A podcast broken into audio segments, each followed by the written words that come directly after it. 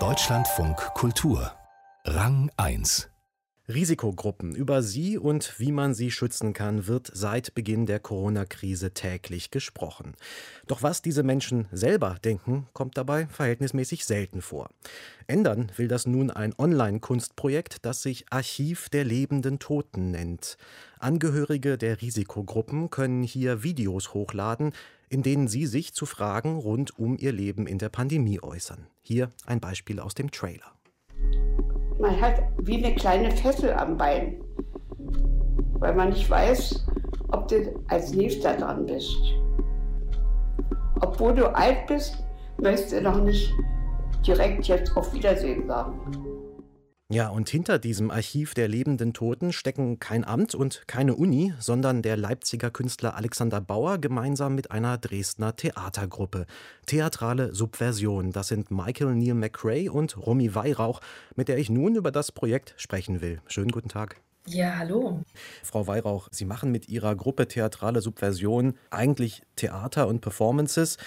Jetzt haben Sie zusammen ein Archiv ins Leben gerufen. Archive schauen ja zurück, sammeln, die schaffen Ordnung. Das ist aber eigentlich erstmal nichts, was man mit Theaterarbeit verbinden würde.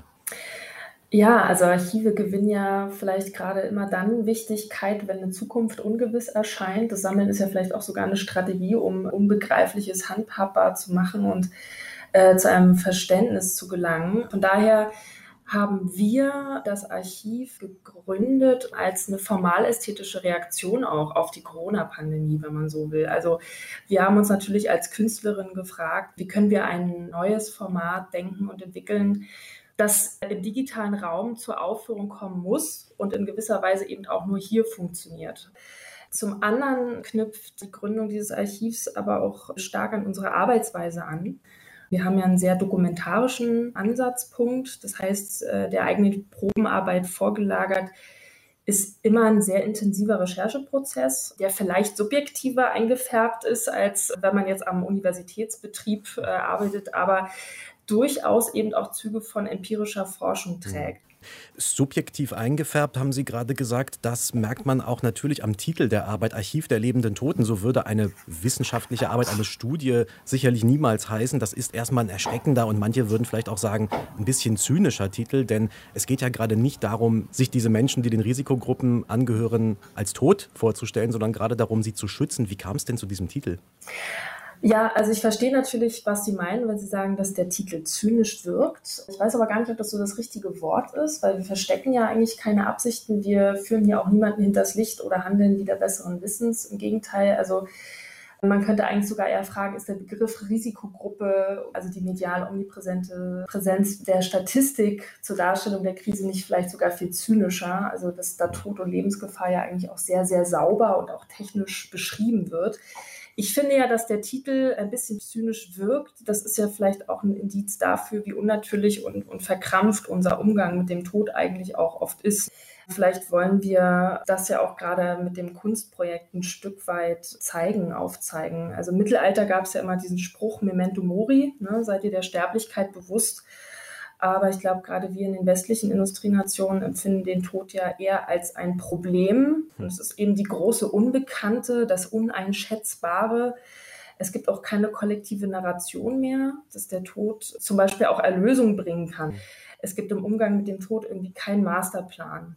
Und da merkt man eben vielleicht auch, dass der Titel also ein Stück weit auf etwas anspielt, dass nämlich wir in unserer sehr rationalen Zeit vielleicht auch nicht in der Lage sind, da Antworten auf so eine sehr metaphysische Fragestellung zu mhm. finden. Es ist natürlich auch ein Kunstprojekt. Also ich glaube, wenn wir, wenn wir eine Vereinigung für seelsorgerische Arbeit wären, dann hätten wir uns wahrscheinlich einen anderen Titel gewählt trotzdem den Schritt, sich selbst als lebenden Toten zu betrachten, sich also so stark über die Gefährdung des eigenen Lebens auch zu definieren, das stelle ich mir doch auch sehr schwierig vor. Wodurch konnten Sie denn sicher sein, dass sich Menschen überhaupt finden würden, die in dieser Weise Teil, Sie haben es gerade gesagt, eines Kunstprojektes werden wollen? Es ist ja eben keine rein dokumentarische Arbeit, die zum Beispiel für einen wissenschaftlichen Ansatz etwas archivieren will. Also sicher sein konnten wir uns nicht. Das Projekt war für uns ein Experiment und es ist uns schon klar, dass das Projekt nicht gerade niedrigschwellig ist mhm. und dass das ein sehr, sehr intimer Akt ist, so ein Vermächtnis zu hinterlassen und dann auch noch öffentlich. Wir versuchen halt Vertrauen aufzubauen durch ein sehr hohes Maß an Transparenz. Also wir haben auf unserer Homepage sehr, sehr ausführlich beschrieben, wie dieses Projekt funktioniert, wer wir sind und was wir damit wollen.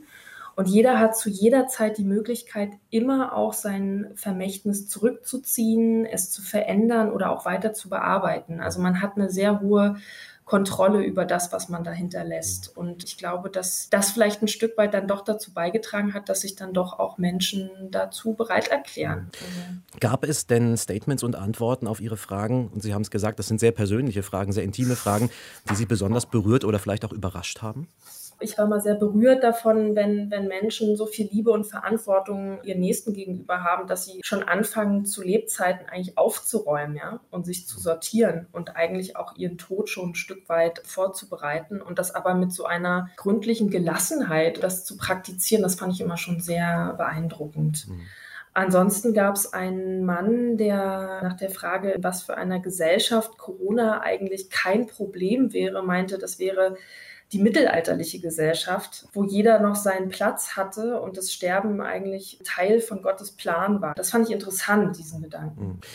Wenn das ein Projekt ist, das so stark um den Tod kreist und bei dem sich die Teilnehmenden schon als äh, Tote auch vorgestellt werden, dann muss vielleicht auch die Frage ähm, erlaubt sein, was passiert denn mit den Vermächtnissen, mit den Statements und Antworten, wenn tatsächlich der Teilnehmende, die Teilnehmende an der Pandemie sterben sollte?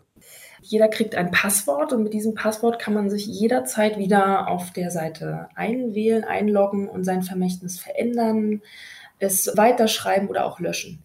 Wir empfehlen immer, eine Vertrauensperson mit dazu zu ziehen, die auch dieses Passwort bekommt, die dann im Falle des Todes sich mit uns in Verbindung setzen kann und wir dann gemeinsam besprechen, wie man jetzt mit diesem Vermächtnis umgeht. Ob der Mensch das vielleicht sogar gewollt hat, dass das online bleibt oder inwieweit man das dann auch herausnimmt. Ansonsten behalten wir uns eben dann doch vor, das Vermächtnis auch im Falle des Todes im Archiv zu speichern mhm. und sogar zu kennzeichnen, wenn die Person verstorben ist. Ich würde gerne noch einmal auf den Kunstcharakter des Ganzen zu sprechen kommen. In gewisser Weise werden ja auch die bei Ihnen im Video erscheinenden Menschen zu, ja, wenn man so will, Performern ihrer eigenen Person. Wie erleben Sie denn diese Selbstinszenierung, wenn die Menschen da für Ihr Projekt ihre Kameras anschalten? Also es ist sehr, sehr interessant, weil ich glaube, dass dieses Projekt ein Stück weit das Spezifische dieser Corona-Zeit ja spiegelt. Und zwar ist es das Senden aus dem eigenen Wohnzimmer, aus dem privaten Zuhause, das sehr intim sprechen, aus den eigenen vier Wänden. Also es gibt diese neue digitale Realität der zwischenmenschlichen Begegnungen, die auch in dem Projekt ästhetisch aufgegriffen wird. Und da gibt es natürlich auch den Raum, das kritisch zu reflektieren.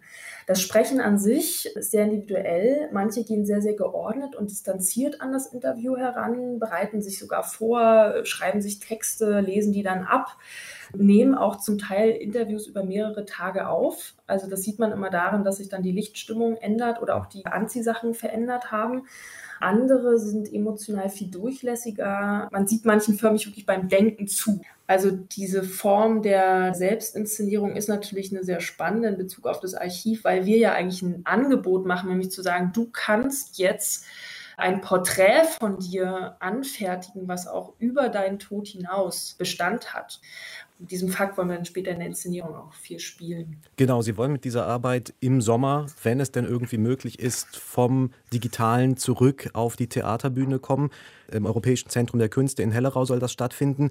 Sie kündigen dafür eine Art Totenfeier an. Kann man schon ungefähr sagen, wie das ausschauen wird? Also, wir werden in dem großen Festsaal von Hellerau die Aufführung realisieren. Wir hoffen sehr, dass das mit Live-Publikum funktionieren wird. Wir bauen einen sakralen Kuppelbau in diesen Festsaal. Das heißt, es wird einen Raum im Raum geben. Wir werden uns stark mit, mit den Fragen beschäftigen, wer trauert eigentlich, wann, wie, warum, um wen und wie trauert man jenseits des individuellen Rahmens. Also auch gerade jetzt in Bezug auf die Pandemie Die Grundidee ist, dass es im Zentrum dieses Kuppelbaus eine 360-Grad-Kamera geben wird. Das ist sozusagen für uns jetzt auch ein, ein neues Experiment. Das heißt, wir wollen auch den Menschen, die den Risikogruppen angehören, die vielleicht nicht sich trauen, schon in ein Theater zu gehen oder einfach zu Hause bleiben müssen, die Möglichkeit geben, auch live mit dabei zu sein. Das heißt, diese 360-Grad-Kamera dient dazu, dass ein, ein Livestream stattfindet, wo sich Menschen wirklich von zu Hause aus in die Aufführung einwählen können und ihr beiwohnen können. Und dabei eben die Möglichkeit haben, anders als bei einem abgefilmten ähm, Theaterstream, wirklich auch sich umzuschauen. Also man ist ja dann wirklich im Raum drin und kann dann sowohl von seinem Smartphone als auch vom Rechner sich auswählen, wo gucke ich gerade hin. Also doch äquivalenter zu einer Theateraufführung, der ja auch mein Blick frei ist. Ob ich jetzt an die Traversen schaue oder auf die Bühne, ist ja meine Entscheidung. Wir werden mit einem Komponisten, das ist der Matthias Monrad Möller aus Kopenhagen, zusammenarbeiten. Der wird eine Komposition schreiben, die mit dem dokumentarischen Material umgeht und sie übersetzt in Musik. Also diese ganzen Statements, die wir jetzt im Archiv sammeln, würden wir gerne in Musik verwandeln. Und das ist für uns deswegen auch ganz entscheidend, weil wir hier ein ganz großes Potenzial auch für Humor sehen. Mhm. Weil dieses Thema hat ja eine Schwere und wir sind natürlich sehr darauf aus, dass das am Ende ähm, nicht so schwer und ernst wird, wie es vielleicht erstmal so anmutet. Ja, genau. Dann bleibt nur zu hoffen, dass die Pandemie sich nicht weiterhin so humorlos zeigt wie bisher. Die Theatermacherin Romy Weihrauch von der Gruppe Theatrale Subversion war das über ihr Projekt Archiv der lebenden Toten, das die Vermächtnisse von Menschen aus den Corona-Risikogruppen sammelt. Anschauen kann man das unter lebende-tote.de.